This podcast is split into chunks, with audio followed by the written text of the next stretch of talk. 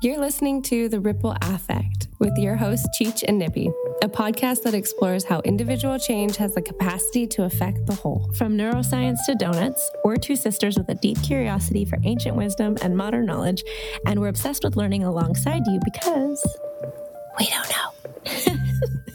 Let's dive in.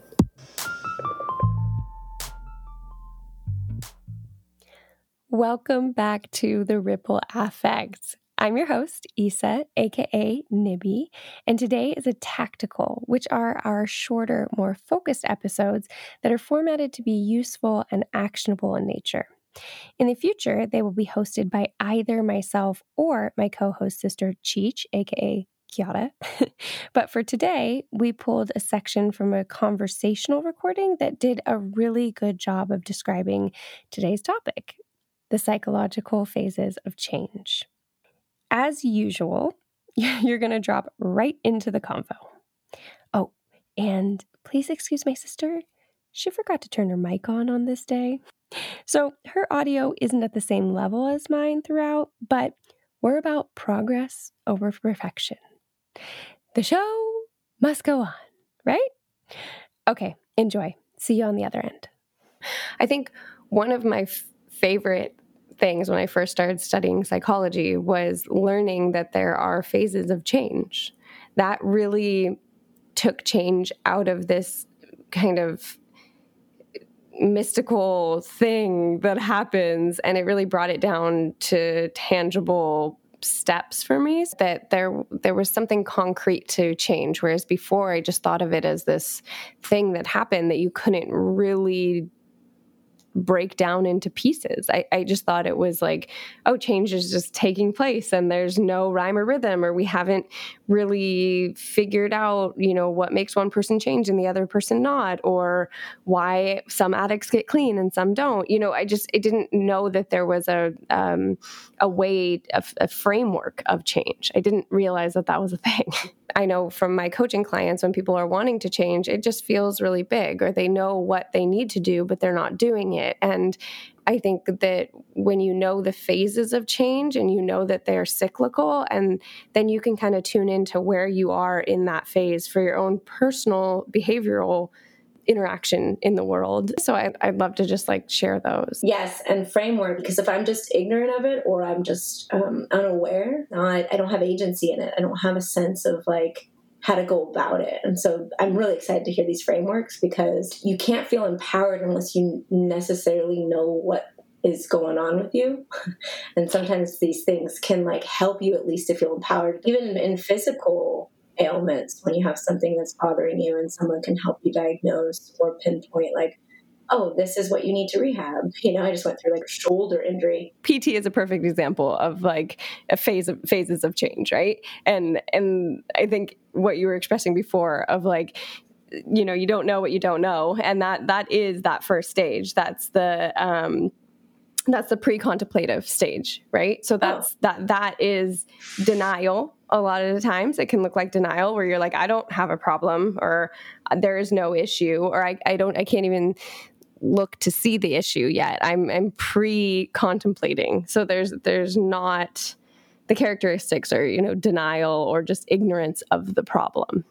And that's stage one that in and of itself is where a lot of people are or and i'm sure we've all found ourselves at some point in time. And then once you break that you you go into stage two which is contemplation. Can i just interject and say that as this physical example is a good one i think that i injured my shoulder. It hurt so bad and i was in denial.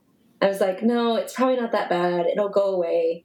You know it'll probably get better on its own and then and then as it didn't i then entered into like trying to convince myself like i can probably i probably will need pt at some point but like maybe even not you know? So then you were going into the contemplative phase where somebody will oftentimes start to weigh the weigh the benefits. So they're like, oh, you know, PT is probably going to help me, right? So that's where someone will will look at the potential benefit of making the change, but usually the costs tend to outweigh it. So you'll go back and be like, but I don't really need it. That's the contemplative phase. That's the next phase. I was I was like, man, so this isn't going away in a matter of time. I think this is really starting to affect like I can't dress in certain ways. I can't do certain basic like lifting of gar you know garbage bags, whatever. I'm like, oh man, I was contemplating this and going like, yeah, but what if insurance doesn't cover it? And then the time, and then I was also afraid. I don't know if that comes in because I was like, man, what if it's actually really injured? What if I need surgery or something? And that's what you're saying, right? It's these contemplative cost benefit analysis type thing. Yeah, it's contemplative, and um, and people can stay there for months or even years. It's you know it it can be a really arduous stage to be in and fear definitely plays a part in that for sure. For most people there's a, there's major fears and limiting beliefs that come in there or just lack of knowledge that comes in that stage that doesn't allow you to move through it very quickly always. And it's fascinating. Some people do move through these stages faster whether that's because they're practiced or they've have tangential experiences. Is that how you use that word? I think that's how you use that word. Experiences maybe with grief or something, you know, where um, they've done it so they kind of know the process, although grief is a little different. It's non linear. But um, so, yeah, that's a great example. And then from that stage, where do you think you went? Um, think actually, I think I injured another part of my body. I was like, okay, what's happening? My wrist got hurt.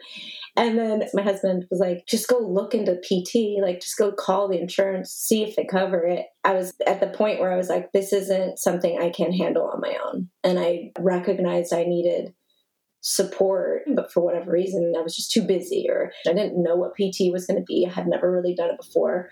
And I was was struggling to understand how it was going to fit into everything that I was doing. And um, but then yeah, I finally reached out to made a made an action step so that so that phase is your preparation phase, and and that is the characteristics of that phase are usually experimenting with smaller change or like collecting information about the change that you're going to make, or um, asking kind of for some support or starting to talk about it a little bit more, or even taking some small action towards it. So you're not like for you, you weren't making you weren't jumping straight into rehab, but you were starting to ask, you know you talking about it enough to where your husband was, you know, giving you the information feedback and you were starting to kind of realize, oh, I have insurance. I kind of, you know, you're getting into that that phase, um, that that um, preparation phase. So you're getting ready to make the change. You're getting ready to take care of it.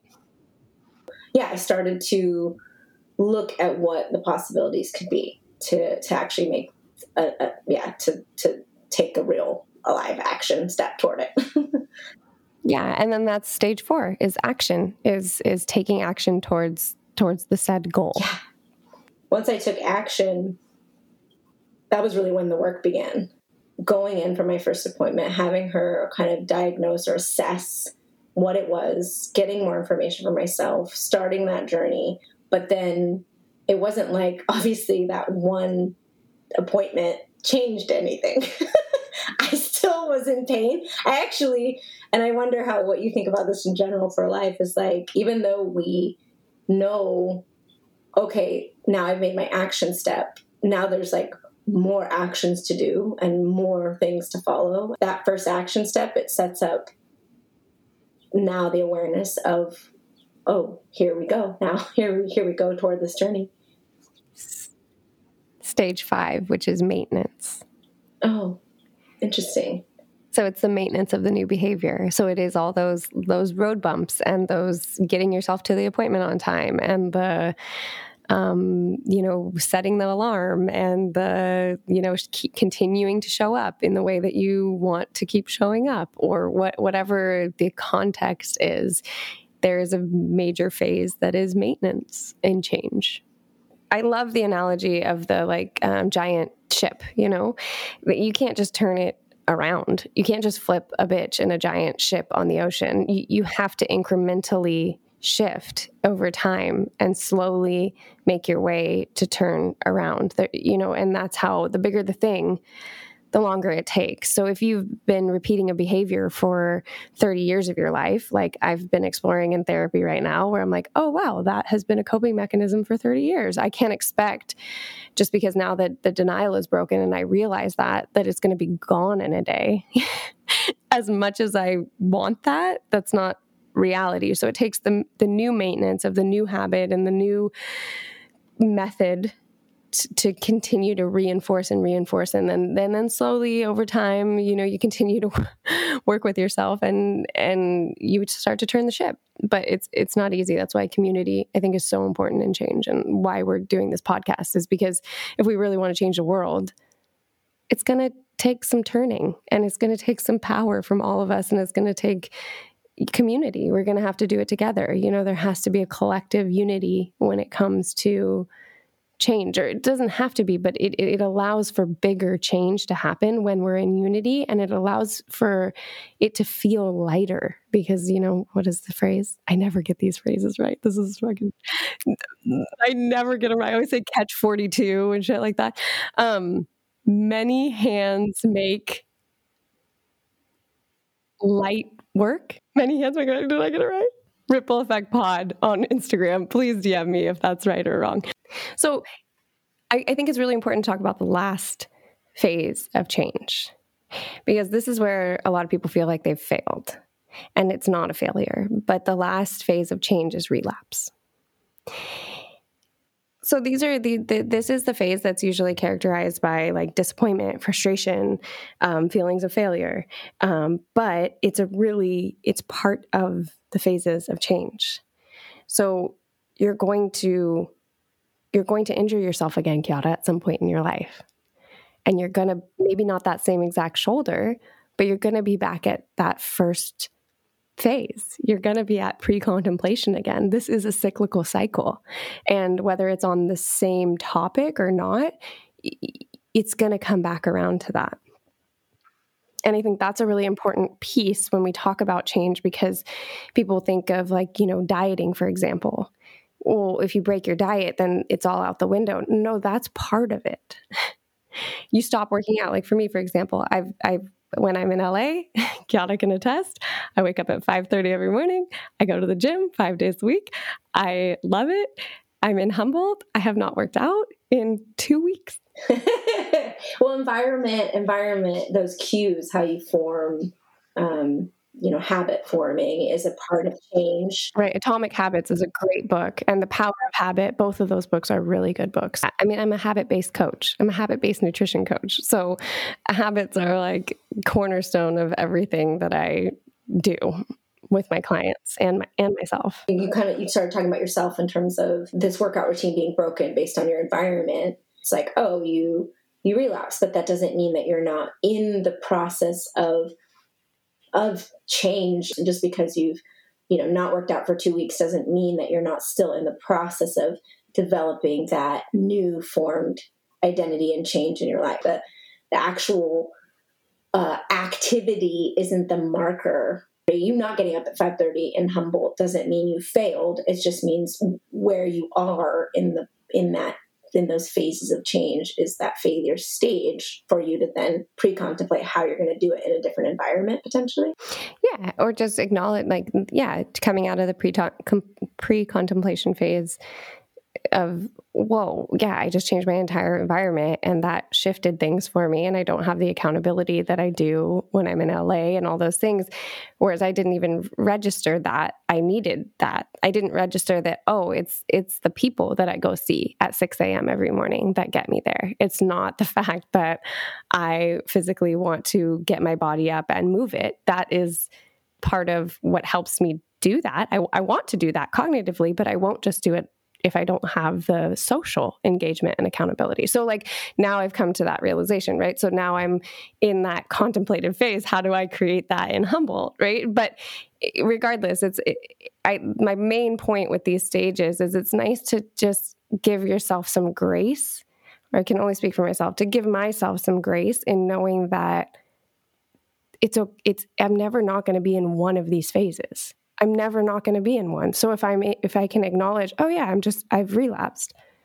And I know that's a very minor thing to relapse on, you know, exercise versus, you know, al- you know, loving and knowing alcoholics, knowing that relapse situation being so different, but like knowing that you're always going to be in one of those phases helps you give helps give yourself grace and awareness that it's okay wherever you are because it's not like one is better than the other and they're all going to happen at different times for different facets of your life.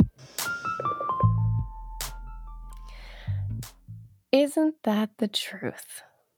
All right, so that was your first tactical. What did you think?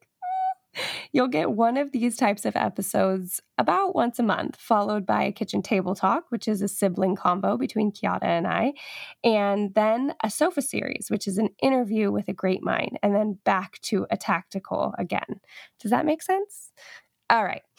Isn't that the truth? I wanted to go through those phases of change for you just a little more concisely so you can think of them as a cyclical process. Really imagine them as a circle. And while I'm going through them, I invite you to think about where you're at in these in this cycle of change in a certain area of your life. So the first one is your pre-contemplative stage. This is the la-di-da, the denial, the ignorance to the issue. The second phase is the contemplation. Maybe this is something I want to change, looking towards potential benefit and kind of doing that seesaw thing in between. The third phase is the preparation phase. So you really got your head wrapped around it now and you're starting to make small actions towards that shift. Phase four is the action, embodying the idea through action. Phase five is the maintenance, where if you are wrong, promptly admit it. Keep showing up for yourself. This is the consistency part of, of change. And phase six is relapse, or as I like to call it, regression. So returning to a former or less developed state. I hope these phases give you some just relief in your mental state. And I hope this information was helpful to you. And I really encourage you to try and take this info and implement it. Now, we know that writing things down is profoundly powerful. So think about where you're at in one of these phases on something that you are wanting to change and DM me at Ripple Effect Pod on Instagram. Do it. If you're listening in your car, if you're listening while you're doing dishes, take a second, pull over, and send me a message. This is going to take this information and actually implement it in your life. And that's what this is all about. So play along. All right. I think that's it. I think I I think I did my assignment. I think that's a tactical. For show notes and additional resources, check out our website at rippleaffectpod.com. That's affect with an A. DM us directly at rippleeffectpod on Instagram and let us know what you liked about our show or any of your own ideas. We're really excited to hear from you. We value your feedback because it helps us make the pod better and it's our way of including you in our process. A special thank you, love, and credit to the magnificent Mia Casasanta for this beautiful music you're listening to right now.